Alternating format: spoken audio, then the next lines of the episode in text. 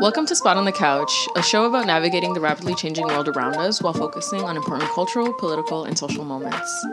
In a world where you can often feel out of place, there's always a spot for you here. On, our, couch. I'm Yaz. I'm Tat. And I'm Sav. So let's get into it. Aw, it's so good to be back. Yeah. Um, so welcome back, friends, and more friends. Um, it's really weird that we're doing a live recording because usually it's just like in my room, all three of us on my bed, like doing the struggle that we did here with the tech for like four more hours. It's really bad. Yeah. So this is this is an upgrade. So thank you for being here with us. It's really weird that we got permission to do this, and I want to thank the Women in Gender Studies Course Union for bringing this idea to us, especially Robin Martin and Ashley Gold. Um, so thanks, folks. Uh, you have way too much faith in us, but hopefully we can live up to it, and we appreciate the opportunity nonetheless. Yeah, fake it till you make it, right? Um, yeah, we wanted to apologize to everybody for being MIA for a little bit. Life got in the way as usual, um, but we're trying to be a lot better about it in the future and like hopefully get some more ideas rolling. Um, yeah, so it's cool to be here right now doing this live recording at U of T and the Women and Genders uh, Gender Study uh, Institute. So thanks so much again to the department and you guys, the student union, for helping us get this going together. Yeah, I'll also say thank you once more.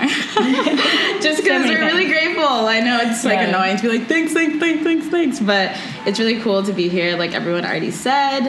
Um, and we're super excited to have this space and share it with everyone, um, especially with our super cool guest. I'm so stoked to talk to you today. Um, Sav, could you actually uh, say a little bit about how this episode and guests actually came about? Uh, sure. So, in my third year at U of T, uh, which was last year, I took a really sick course offered by the WGS department, Women and Gender Studies, called Ghosts and Haunted Houses. It's a seminar course, and it really rocked my world. I always love horror, I love the genre. It's just really interesting, especially as somebody who occupies a lot of marginalized identities. I sort of always found myself drawn to things that were weirder. Um, but getting back to the course, it was really provoking, at thought provoking, and interesting, and really fun. And I was like, oh, school can be fun. Who would have thought? Um, and no one's paying me to say that. I'm paying the university to be here, actually. So- but the course was taught by one of my favorite professors, Dr. Uh, S. Trimble, and they're a special guest today. Uh, they also go by Trimble and T, and so we're gonna introduce our guest now. Yeah, so Trimble is a writer and pop culture critic who teaches at the Women and Gender Studies Institute at the University of Toronto. She's the author of Undead Ends Stories of Apocalypse. Uh, con- um, she's also a contributing author to Inside Killjoy's Castle, Dykey Ghosts, Feminist Monsters, and Other Lesbian Hauntings, and one of this year's Bitch Media Writing Fellows, um, summer 2020. Uh, Trimble loves dogs, NBA basketball, horror movies, and things that go bump in the night. Yeah. I just heard that things that go bump in the night. And I was like, it's not quite what I meant, but okay. Um, Okay, we love it. We love it. thanks for having me. Uh, I'm super, super excited to be here. Um, this is my first podcast. So, Honored. um, since you, since other than the live audience, your listeners can't see me, um, I'll identify as a white, queer, non-binary person who lives, works, and plays on contested land, as we just heard about. Um, my thinking about horror and apocalypse is really shaped by this. So, on the one hand, I sort of understand uh, myself as because of my whiteness being implicated in formations and structures that, from uh, POC perspectives, are uh, horrifying, to say the least. Um, and then alongside of that, also because I'm a gender nonconforming queer person, I also have these experiences in which um, everyday spaces and, and encounters can suddenly become really anxiety inducing mm. and horrifying. Mm-hmm. Um, public washrooms, for one, are, for me, are like really scary. Mm. Um, also, baby showers. Mm. I can't even handle mm-hmm. anything. Mm-hmm. The showers are just not, Yeah. they're not for me. Yeah. That, I guess that's my introduction. I stop at baby showers. Relatable. yeah, Definitely. super fair. Yeah, thank you for being here again, T. Uh, we're super stoked, like we said, especially meeting uh, you at the book launch for Kill Inside Killjoy's Castle, which was so great. Um, I really loved and read your uh, featured essay, um, and yeah, both books of both bodies of work um, that center these themes of queering horror, uh, feminist hauntings, and what queer, trans, BIPOC um, bodies could look like in an apocalyptic world. Um, and I know I don't like just speak for myself when I say uh, these themes are fantastical and really demystify um, common tropes found within horror. Uh, as a recent climate organizer, I've like continuously come across this concept of like climate apocalypse, and I'm curious about how horror and apocalypse first came um, this object of interest for you, and why uh, you have taken the approaches and lenses that you have to look into this idea of apocalypse. Uh, so I think my interest, my fascination with apocalyptic storytelling uh, really goes back to uh, a story that I share in the preface to the book, um, which is a story about my family in the lead up to Y2K. Um, so a story about a white family in Mississauga. Um, and I, I should say before I start that I, I always feel uneasy about telling this story because it feels like my parents can come across as total caricatures. Um, you know, like a feminist and a prepper gearing up for Y2K sounds like a really bad joke. um, and so, but I, I, so I say that, you know, my parents are three dimensional, complicated people who I care about a great deal. Mom and dad, if you're listening, um, this is one of those things where, like, we kind of all sound a little weird, and you know that that's mostly a compliment in my world, so um, we'll be weird together. Uh, but basically, you know, in 1999, I was 18, I was finishing high school, and um, if you're too young to remember Y2K, it was like, you know, everyone was really worried about massive disruption, right, to our network society. Um, there was a millennial fever was in the air because it was a rollover into the year 2000, and there were lots of concerns that there would be major sort of technological problems. Um, and so, as I was finishing high school, uh, my dad began preparing for potential disruption. And so my house in Mississauga was being filled with like cans of tuna and craft dinner and bottled water. Um, and there were big barrels of gasoline being stored out behind the house, which was very nerve wracking. Um, and so, but from, from my dad's point of view, these were, this was about security, right? This was about, my parents also run a security company. Like they, they, they, they install home alarm systems. Wow. We love it. Yes, all the layers. Um, and so, so my parents, you know, from my dad's point of view, this was security. This was the way to like ride out the coming storm, kind of thing. Um, my mom did not share his opinion that the end of the world was coming, but um, she was taking a much more skeptical approach, and so she was walking around the house, asking questions like, you know, what what are we going to do with all this stuff if our neighbors don't have anything? And what about our little my little old aunties who live in, Miss, in Mimico all by themselves? Um, and and she was also asking more existentially, if everything goes to shit, do we really want to be around?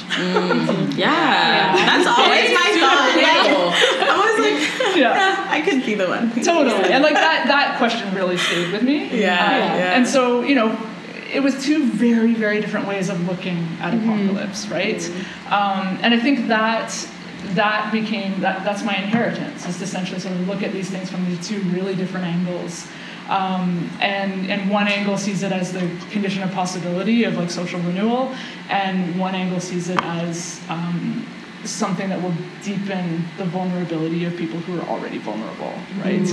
And so um, that idea that there are multiple ways of seeing the apocalypse kind of translated into the way that I see apocalypse films. Um, and that really crystallized for me, I think I was sort of telling you all before, right? It really crystallized for me when I would watch, you know, the crowd scene in an apocalypse film, like Yeah. when everyone's panicking Yeah. and they're running and, you know, there's quarantine happening or Godzilla's foot is coming down and, Yeah. and smacking like 12 people at once. Mm. And I just had this moment watching one of these movies where I was like, I am not a hero. I am one of those people who just got destroyed on the sidelines in the first three minutes of the movie. Yeah, That's me, sure, in, out, done. Mm-hmm. And so it really made me sort of ask some questions about how do we imagine apocalypses and how are our imaginings shaped in such a way that it makes it kind of common sense that only certain kinds of people will survive and that the rest of us are just fucked yeah. right and so um, that's sort of where that's where the project took off from. Yeah, definitely. Like i really relate to that idea of like seeing these stories and not like not relating to the main characters like that and feeling like one of the forgotten characters and like even in like everyday life today, um, looking into the future, sometimes it's like especially in like the political and social climate we live in now, like it feels like there's not a place for us, like for me, for people like us. And so there's always those that perspective of like this is horrible. Like, do I even want to be here? Do I even want to participate? Like, is there something I can see for myself that's great in the future? But um, yeah. So like, I, I read um your the intro to your book and like I really related to that story. And um, something else I observed when reading Undead Ends and um, is that in the course of analyzing the films that um, that you do, you sort of retell the story each like in each film. So this made me think about story as method. Um, can you talk about how you use story storytelling in your academic work and also why you take this specific approach? For sure. I, I think part of it came from a place of frustration, um, which is that I, I often read work in cultural studies or literary studies or film studies, um, and I'm not just throwing all those fields under the bus, like I, I have a lot of respect for them. Um, but sometimes I would read things that would sort of take up a film or a novel in a way that just felt like that thing was just an example that was going to prove the argument, and there wasn't really a deep engagement with the actual storytelling, the details, the nuances, um, to really test out the argument in all of its complexity. And so, one of the things I really wanted to do was actually do some analysis in the course of retelling the stories, right? To sort of to actually deal with their details and their little nitty gritty moments where things get kind of weird, um, and to actually bring those out and think with them. The background of that approach, I think, also is that um, my partner works in TV. And so um, I live, I have a cultural producer in the house. I live with Yeah. somebody who, who makes media. Yeah. And um, this gives me a really like everyday firsthand view of the hours of labor that go into it, the collective nature of it. It's very collaborative, right? Um, all of the constraints and compromises that people make in order to get something made. Um, there's so many voices coming to the table, and and that's even for really powerful filmmakers. That's what happens, right? You get uh, endings that get rejected by test audiences, as happened in a number of the films that I talk about in the book. Um, you know, there are all these casting choices that get mixed by broadcasters and producers. Like all these things really can affect how a story happens. Mm. But I also then, because I know that all those steps and details, I'm kind of interested in, you know, even if an ending gets nixed, the traces of the story that were leading to that ending are often still there. Mm-hmm. And so I'm, if that's if you read closely, you can probably find them, right? And that becomes a space I think of creative leverage. Um, that as a critic, I want to be someone who's analyzing things carefully, but also creatively in, in, in an interesting way, right? And it's also, I think, it's also about my history as a reader or a viewer. Um, I was a white girl in the 1980s when like uh, most of the boys were having these like cinematic adventures on screen, and the girls were just like on the side doing fuck all. Um, and then I was a queer kid in the 90s when you know there wasn't a ton of queer representation. There certainly wasn't very much lesbian representation, and so like lots of us who don't see ourselves every day in mainstream media, I learned to read creatively. Um, I learned to find like queer subtext where there were none, or you know, to identify in various ways with different characters, to look at the characters who are on the margins and think about what the whole world looked like from their point of view. Um, Jose Munoz, uh, the queer theorist, Jose Munoz talks about this as disidentification, which is that process where we we sort of take um, all of the the ways that like a mainstream story operates and use that as raw material for remaking it from within in our own image somehow, right?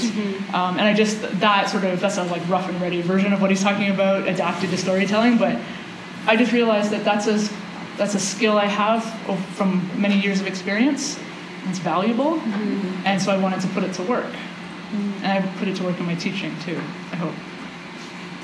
Yeah, wow, that was really illuminating. Um, going off of Tat's question about story as method and the answer that you just provided, which was so thought provoking, um, something that I'm remembering from lecture in Ghosts and Haunted Houses was how you sort of look at these um, narratives in the genre of horror and apocalypse, even if they aren't outrightly sort of advocating for this kind of analysis or deeper analysis of patriarchal structures, white supremacist structures, et cetera, mm-hmm. how you can sort of look at them if you read closely as this kind of unraveling or undoing of the white nuclear family structure. So if you could mm-hmm. maybe mm-hmm. speak about that a little bit more, because that was one of my favorite takeaways from the course. It's like, wow. That's so affirming. Um, for sure. So there's a film critic um, named Robin Wood who, back in the 70s and 80s, used to teach at York actually. Um, he proposed a basic formula for the horror film, which was normality is threatened by the monster. And that, it, you know, that's just like, that works for almost any horror film, American horror film, sorry, mm-hmm. specifically. Mm. Um, and he, he said that the emblem of normality in these films tends to be the white heteropatriarchal family and the various institutions that support it, right? Mm. Um, and so, in a more recent article, A Glossary of Haunting, uh, Eve Tuck and C. Ree say some similar things, right, where they talk about um, mainstream American horror films as operating according to like almost a mathematical formula, right? Where you have an innocent white family who moves into that weirdly cheap house, mm-hmm. and then the dog won't go in, and they go in anyway, yeah. and that's never a good sign when the dog won't go in, right?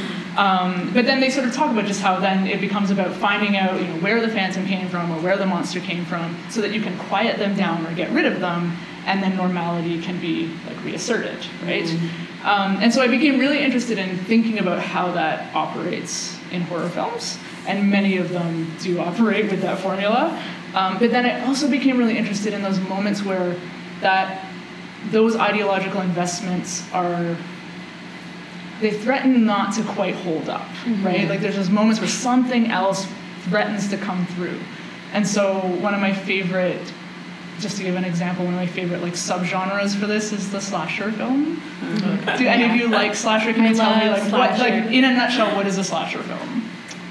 There's a killer on the loose. I mean, yeah. go and attack, like kill everybody. No, no exceptions. Yeah. There's a killer on the loose, and it's usually a group of teens, mm-hmm. right? Yeah, in the woods. In yeah. the woods, usually. In the, yeah, often in yeah. the woods. And the black character is the first to go. And then, yeah. and then like the really feminine, like screaming girl. Yes. Yeah. Yes. So, so as a child of the 80s and 90s, like I grew up with uh, Freddy Krueger and Michael Myers and those kinds of things, and I totally watched them way too young, but I did it anyway. Um, and I was really fascinated by the figure of the final girl, right? Which is a term coined by um, film critic Carol Clover in a 1992 book, which still has my favorite, almost, I think my favorite title for an academic book men, women, and chainsaws. right? Um, so the final girl, right, is the one who survives the massacre, right? Mm-hmm. Um, and the final girl can skew super conservative. Um, she's historically been a white, middle class virgin. so it's as if her purity earns her a future, yeah. right? Um, unlike her sexually promiscuous friends, um, she is the good white girl who wins out at the end of the movie. Um, and I think you know that's a reading that's been been offered many times, and it's a really valid reading of the final girl. Um, but every time I watched those movies, I couldn't help but notice that the final girl is failed by every man in her life mm-hmm. across the board right so um, i'm thinking of one of my favorites and one of the most traumatic memories, but also like the one that stays with me forever that I appreciate is like my first viewing of A Nightmare on Elm Street. Yeah. right? Um, you know, where there's this Freddy Krueger is stalking teens through their dreams, which is like a horrifying premise. Um, but in Nightmare on Elm Street, the final girl is Nancy. Nancy has a plan to stop Freddy, but she needs her boyfriend and her dad to help her out. Her boyfriend, in spite of all the warnings she gives him, falls asleep and dies, right? It's a young Johnny Depp, by the way, very, very young Johnny Depp. Mm-hmm. Um, and then her dad is a cop, and he doesn't believe her. And so he just like leaves her in the house, and in fact locks everything up so that she's actually trapped inside the house where she's trapped, as opposed to being able to flee, mm-hmm. yes. right? So and the same thing sort of happens to you know Laurie Strode in Halloween, right? Like she goes running through the neighborhood looking for help, and all of her neighbors think she's pranking, and so they close the doors in her yeah. face. And so the final girl is constantly screwed by all the people who are supposed to help her out, mm-hmm. which to me just made me go, well, what happens to the final girl after the movie's over? Mm. Like, what kind of person does she become? Because she's got to be pretty alienated mm-hmm. from all of the like contracts and the ways, like the the bargains we make, right? Um, the the the bargain that upholds the white patriarchal family is the idea that good white girls are they're good and they exchange their like obedience for protection and provision from men mm-hmm. right? And the final girl is basically discovering that being a good girl is not going to save her mm-hmm. and that in fact being a badass is is probably going to save her right? And so i just uh, that really was kind of a point for me where i was like huh what can we do with these films right? And the new halloween from 2018 if i don't know if anyone saw it but the new Halloween really picks that up, mm-hmm. right? It gives you 40 years later, the final girl is all grown up and she's graying and she's traumatized and she's a prepper who's totally alienated from her family because no one believes her again, right? And so there's a real kind of rethinking the final girl as a kind of survivor.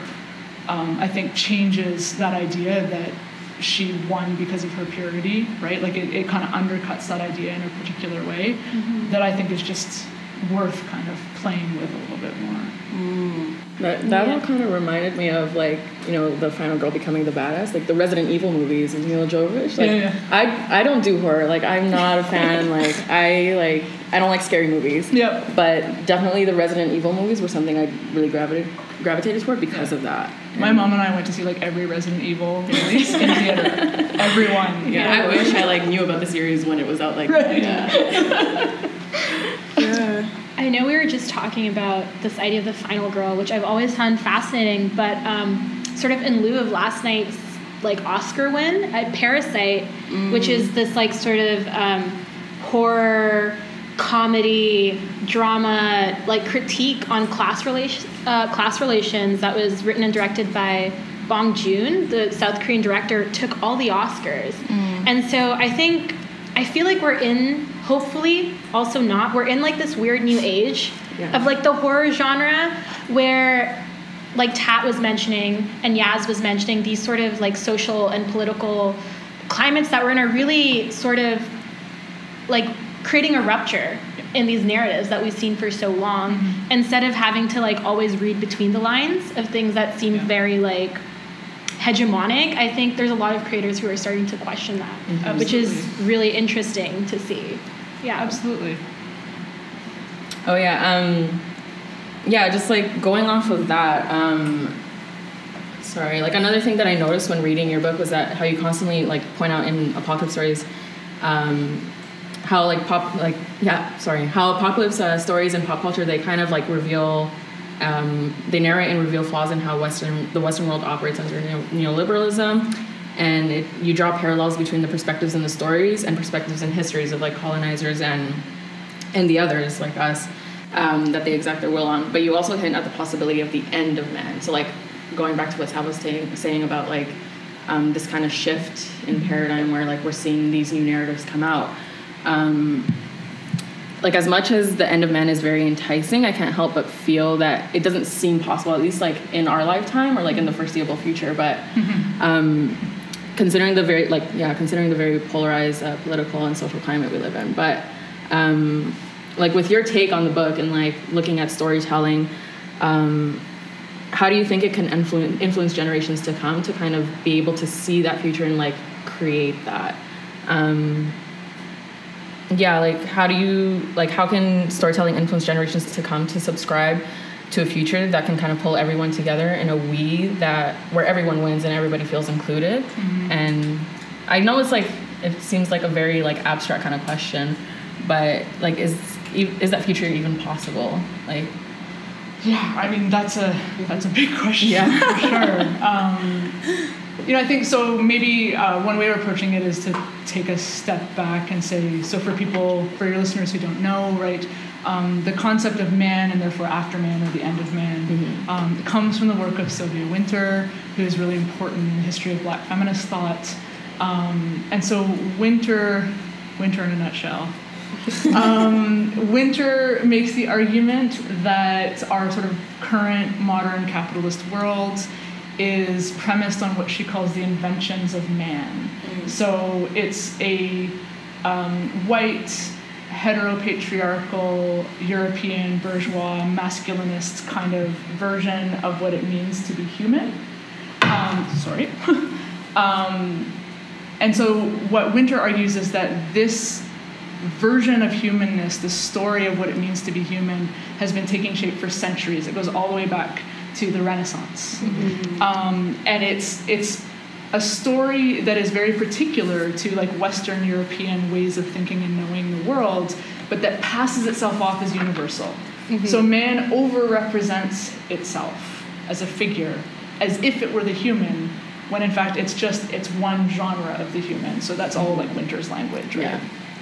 Um, and so there's a couple of things that give me hope in Wynter's thinking, right? Other than the fact that she's amazing and covers like 500 years of history in an aside within a sentence. So, you know. Um, but there's two things that give me hope. So one is that if the if if man has been a kind of ongoing invention, so this current neoliberal moment is like one iteration, right? Um, that defines humanness in terms of economic productivity, self-sufficiency. Um, you know, we don't need other people. We're not responsible for other people, and we just have to relentlessly accumulate everything to survive, right? Um, if that is something that has been unfolding for centuries, then what that also means is that we also have centuries of revolt and resistance and rebellion to draw on, right? That every with all histories of dispossession and violence, there are always also histories of revolt and reinvention and rebellion, right? And so one of the things I try to do as a teacher is to like foreground those histories. Um, and then the other part for me that's really like captivating about Wynter is that she offers um, a new take. She says, you know, we don't have to understand the human as man. We need to push back against that. Um, and so she says, I propose an understanding of the human as storyteller. And what that means is that we're not just biological beings that have to like relentlessly accumulate in order to stave off death. um, we are biological beings that tell stories about what we are, and stories are revisable. So we can change the stories that we tell, um, and that can in turn have an impact on who we understand as human, and therefore who we understand as part of our we. Right? And so I think that idea, like that storytelling is actually um, not just like a superficial layer to the current formation. It's it's a key part of it, and that storytelling can become a site where we actually reimagine humanness and therefore reimagine collectivity and reimagine our futures. And I think this moment that that Sav was talking about in terms of like the horror genre is an interesting one in terms of storytellers doing some of that work, because this is a moment where not just in horror but like broadly speaking, we're all arguing in a sense about what we should fear, what and who we should fear, um, where danger lies, like all that kind of stuff, right? And we're arguing about like where violence starts, and um, all of those things are hap- they're happening in social movements like Me Too. They're happening in Black Lives Matter. Like they're happening all over the place. Um, and so ho- that is the terrain of horror, right? Is the question around what we should, what, you know, where does fear come from? Where does violence come from? All those things. And so it isn't any coincidence, I think, that right now the genre is shape shifting, right? Because it's it's metabolizing a larger kind of cultural context where these this is now a terrain of struggle. It's no longer a given that you know the, the good future looks like the pa- heteropatriarchal white family, Yeah. right? And so I think that um, that change in the genre points to like larger cultural changes that are happening that I think I think we have reason to be hopeful. But yes, the end of man Yeah. is a long term project. yeah, definitely. Yeah. No, but like after reading like parts of your book, like I, because I was always in that mind frame of like, oh, like it seems like there's no hope. Like even like with everything going on, like the movements and you know the pushes that people are having are making, um, it feels like it's so it's still so far away. But after reading your book, like it definitely sparked like a lot of hope and like a lot of faith in like the stories that we are telling, the stories that we are seeing today. So like yeah. That's one of the pretty cool. nicest compliments I've ever had. Thank you. Yeah, I'm just like welcome. thank, I'm glad. Um, Yeah. That's amazing. No, I love I loved it. My work is done. Triple Podcast over. Yeah, already done. um, yeah, I think for me that raises questions. Uh, I've been really into Adrienne Maree Brown recently, uh, reading her works. Um, and she has a book called Emergent Strategies, which I think everyone should read. Also, Pleasure Activism, just plugging these books because they're like, they change your life. Um, but she kind of talks about this idea that for so long, uh, like transformative justice and social justice have been fighting for this like utopia, dystopia, or this utopian, um, I guess this utopian world. Um, but a utopia can't exist without a dystopia. Mm. And that really, really shapes the way that I have been thinking through world building and how to mm. like think about like apocalypse and everything because she really makes a really wonderful point about the fact that there are people right now, aka billionaires, right, who are living in a utopia because they have that utopian access in their world, and that utopia is being threatened because there is such mass dystopia. Um, so yeah, I think it's really interesting when we're thinking about things like world building um, and apocalypse. The these traditional um, justice fights and these traditional narratives, especially since apocalypse is defined as the complete or final destruction of the world um, in this biblical revelation sense, or as an event involving destruction or damage on an awesome or catastrophic scale. so, in that way, um, it sort of sidesteps or subverts the common definitions of what it means. So, for me, you've really highlighted and made me think about what if abolitionists decolonial and sort of like radical justice work, we might actually be fighting for an apocalypse in some regard. Um, this apocalypse of the current hegemonic structures and systems such as colonialism, white supremacy, um, capitalism, cis heteronormativity, etc. All these, huge structures that shape our world. Um, so this reimagining of the apocalypse, to an extent, by finding the positive connotations within it, um, instead of let's say the traditional negative connotations that the end of the world is coming for but that end of the world is through the narrative of a like cis heterosexual white rich man right? Um, so could we then say that the revolution or the resistance is an apocalypse for those who hold power and the elites you know? Absolutely. I think i think that whether we see upheaval mm. as apocalyptic or revolutionary mm depends on perspective. Yeah. Right? And yeah. Um, it's connected to the question of what exactly we see as ending. Mm. And, and to put it sort of plainly, um, how well served we've been by the status quo. Mm. Right? Um, and so, and I think that sort of instability and the notion of apocalypse is like it's baked right into the term's history and its meanings, right? As you're sort of alluding. Mm. Um, so apocalypse actually, uh, apocalypse comes from the Greek word apocalypsis, which is usually translated into English as unveiling mm. or revelation. So hence the book of Revelations.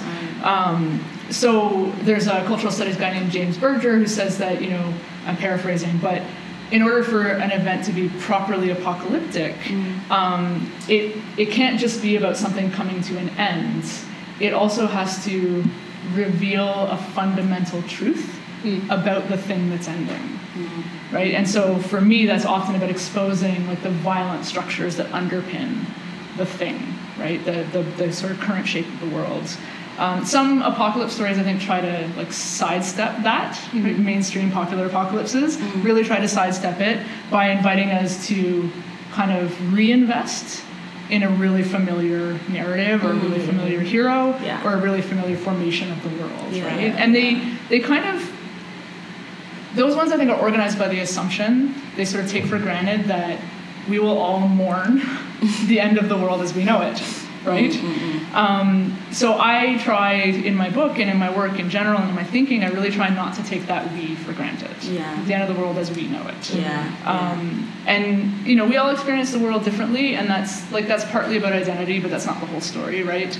Um, and so those of us who have experienced like the violence and the inhospitality of the world as it is um, are going to at least be at least be ambivalent about its ending, mm. right? We're going to at least feel a couple of ways about it, yeah. um, and and probably even hopeful, mm-hmm. right? Probably even seeing it as opening up space to imagine and wonder and think about and be curious about what the world could look like in a different formation. Yeah. Um, and there's a whole history of that kind of point counterpoint way of seeing the apocalypse. And so a really good example is the Haitian Revolution, right? So, so in the 18th century, right, an organized slave revolt in the French colony of Saint Domingue, um, you know, is is narrated from the European perspective in apocalyptic terms. It's about the the uprising of of slaves. It's about the massacres of white planters. It's about the burning of the cane fields. It's a catastrophe from the European perspective. France loses its most lucrative colonial holding. It's like Silicon Valley, right? Just disappears. Um, but obviously, from from another perspective, this is revolution, right? This is the establishment of the first Black Republic in Haiti. Um, this is free, this is about what Robin Kelley calls freedom dreams, right? It's about um, it's about the end of colonialism and white supremacy and mm-hmm. all those structures. Mm-hmm. And so I think, and I think actually that that so that's a historical example, but I actually mm-hmm. think that we see traces of that kind of struggle over how to see apocalypse versus revolution today, all the time, right? So the kinds of you know, protests that you were talking about, um, you know, we live in a time that's we're prone to sort of criminalizing dissent and protests. Um, and so I think when, when marginalized people, especially people of color, take to the streets to protest something, um, you can really see the way that it can get start to circulate in popular media as a kind of apocalyptic event, right? Especially if it's an event where you end up with um, anything like looted stores or burning cars. If it's a burning police car, especially, right? Those those things are on a loop all the time to present this as literally it's like a disturbance in the streets that threatens to end the world as we know it, right? Um, but obviously, so in that context, I think, you know, I see it as my job as a teacher, but also as, you know, a writer and a cultural studies critic to offer what, in another context, Judith Butler has called an aggressive counter reading, right? That what is happening is about exposing systemic and structural violence, and you have to look past the burning police car to see that, right? Um, I think that, you know, at the end of the day, from some perspectives, apocalypse has been unfolding for centuries, right? So in this part of the world, right, peoples whose lands and bodies were stolen in the wake of 1492, apocalypse has been ongoing for all this time. And so I think, you know, that sort of just really got me thinking about how we understand like the apocalyptic timeline. So a mainstream apocalypse film is presented as there's this disaster, and then the beginning of post-apocalyptic time happens after the disaster.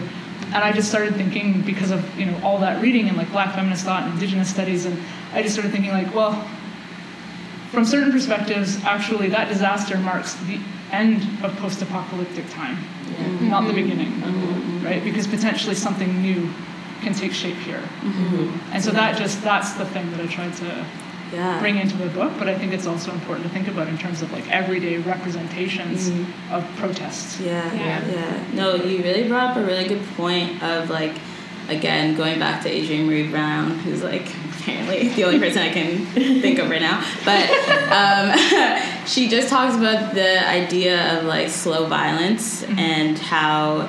Um, like you just mentioned, like that apocalypse, we are always thinking about it through this like catastrophe leading to this like liminal time of like battling that apocalypse, but how yeah, I just wanted to comment that yeah, that that apocalypse can definitely look like a slow violence if you're if you're looking at it from that perspective that you just brought up. So yeah, just a comment. But yeah, that was really important. Um, that conversation really, I always find myself blown away by the opportunity that apocalypse cinema and literature and sort of critical analysis has for this sort of reimagining and the radical like hope. I think it gives us a lot of radical hope. At least it gives me that instead of that sort of. Um, you know, your, your chest drops and you're like, this is the end of the world as we know it. It's more like, oh, thank God this is the end of the world as we know it. Um, which is especially like especially in relation to the way in which the intersections of identities specifically for those of us who embody marginalized or multiple marginalized ways of being um, sort of can interact with the genre and see it move beyond the scale of like narrative or story into the real world. I think it's Thomas King.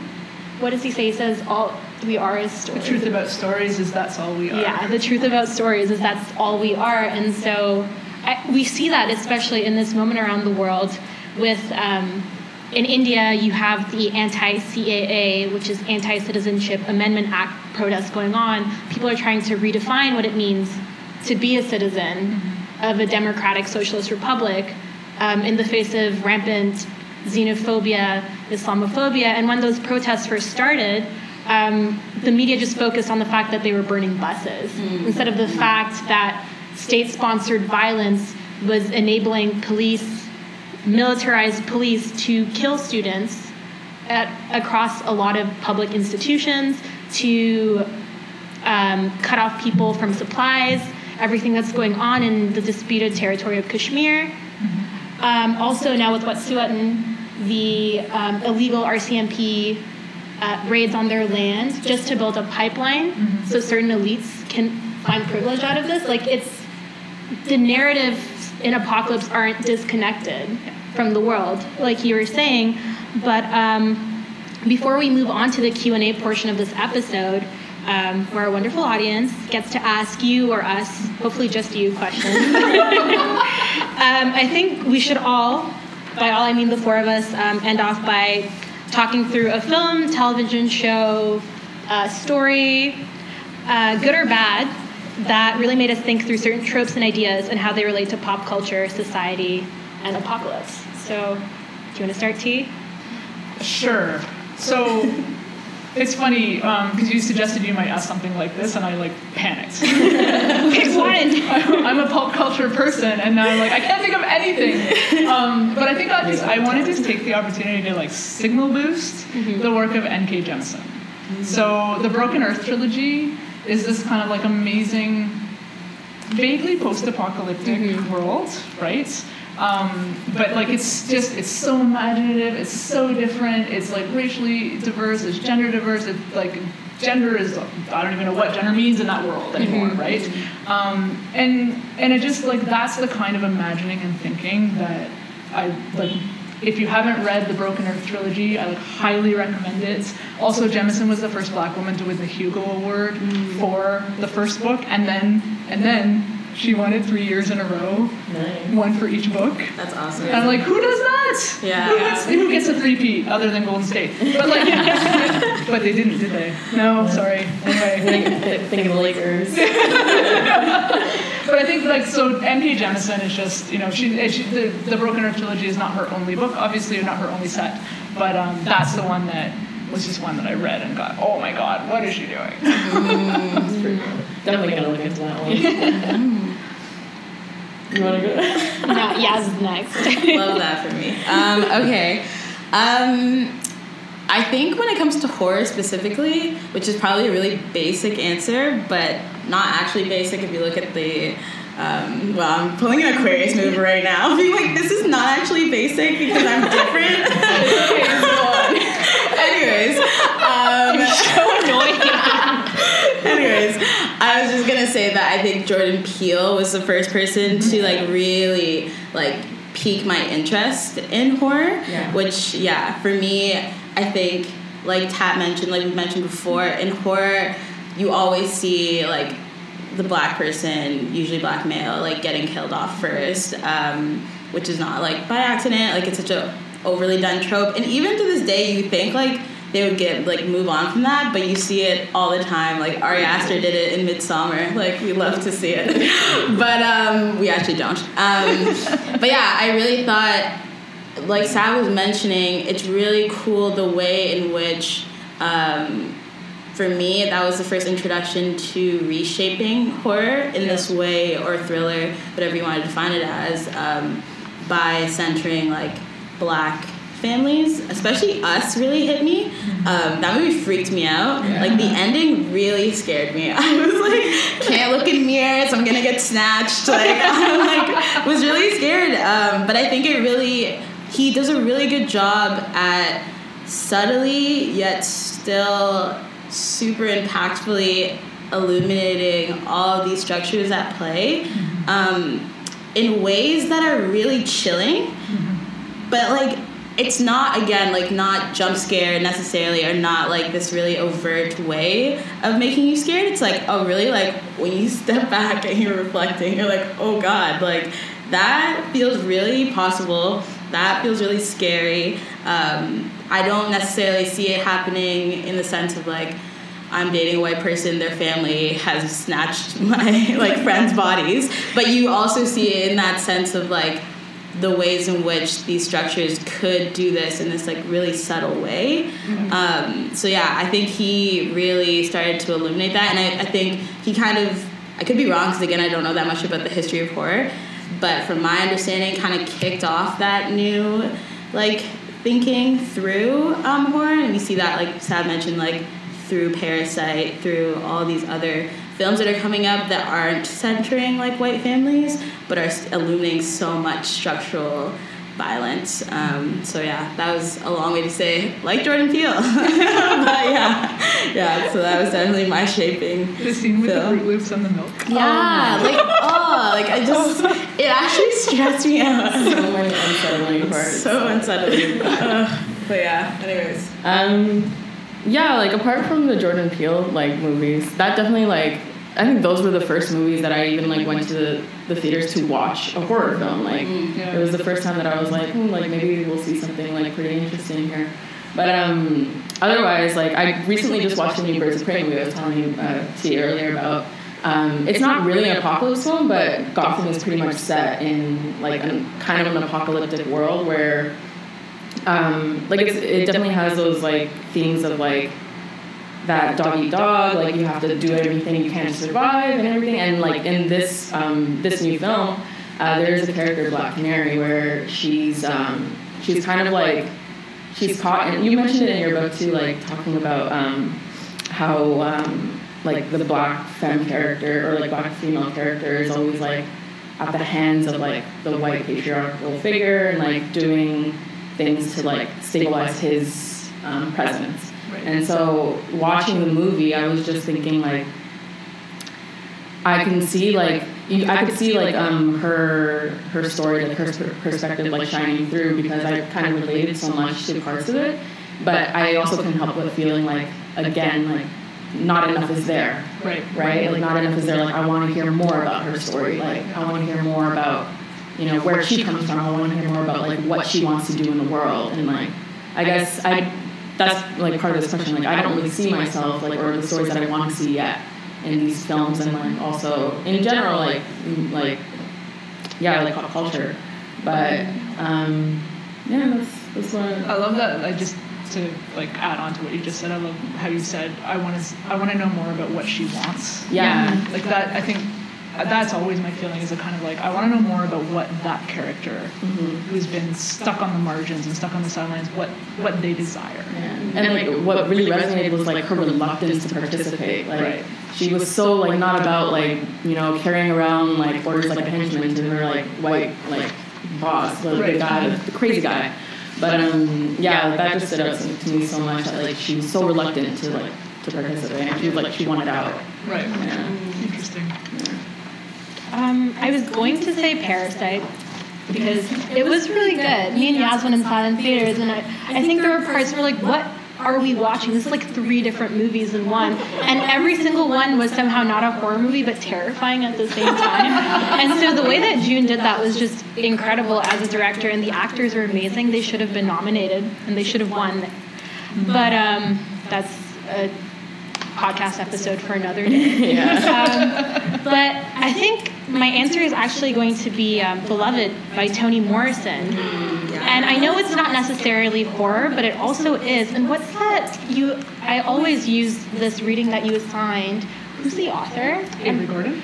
Yeah, Avery Gordon's reading about Beloved. I think it's called The Footsteps and the Water Too something like that. We will link it. It's a book called Ghostly Matters. Yeah, and my memory fails me for the title, but I just this idea of um, horror stories when they're done right and they're read right and they're looked at right, they pose as something to be done.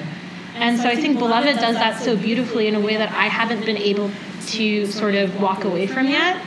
Um, if I'm sure most people know the narrative of Beloved, it's such a popular work of literature by Toni Morrison.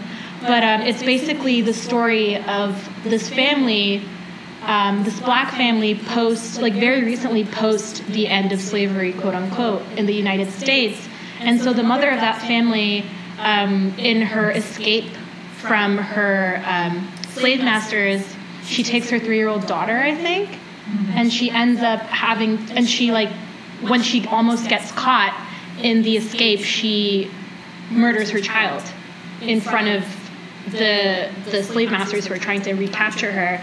And so some years later, um, the ghost of this child comes back in the form of beloved, and it's just such a haunting and like just mournful and sort of almost like relentless sort of questioning of what the legacy of colonialism in the form of chattel slavery is.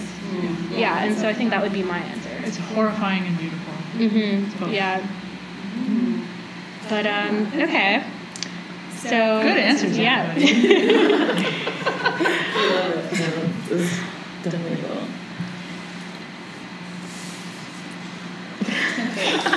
okay, anyway, yeah, so yeah, we had, well, I had a great time having this conversation. And Yeah.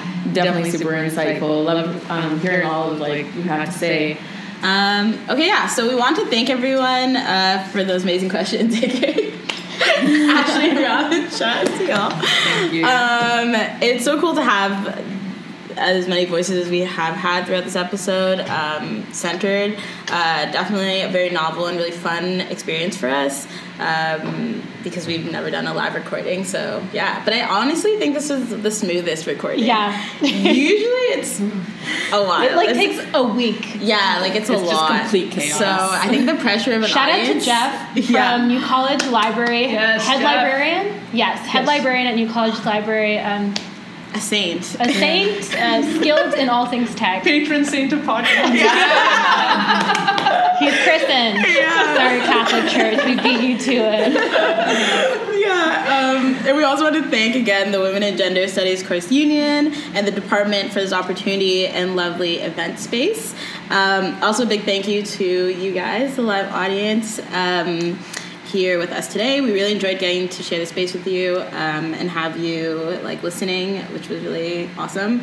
Um, and of course, a very big thank you to Professor Trimble um, for being our guest on this episode and all of your wonderful and radical like insights into popular culture, horror, and apocalypse, and also for doing this like so last minute. Like Yeah. we asked you like less than a month ago, and like have this planned and rescheduled. So we really appreciate that flexibility and just like being so welcoming to this. Um, just because, yeah, like technically you only really knew Sav, and so just building that trust was really awesome to do with you. So yeah, really my grateful. pleasure. Yeah, Really cool. And um, so before you go though, um, uh, can you please let us know about anything that you're working on, uh, anything new that you may be releasing, anything cool coming up that you're involved in, um, or even like upcoming book releases, talks, other publications that are related to it.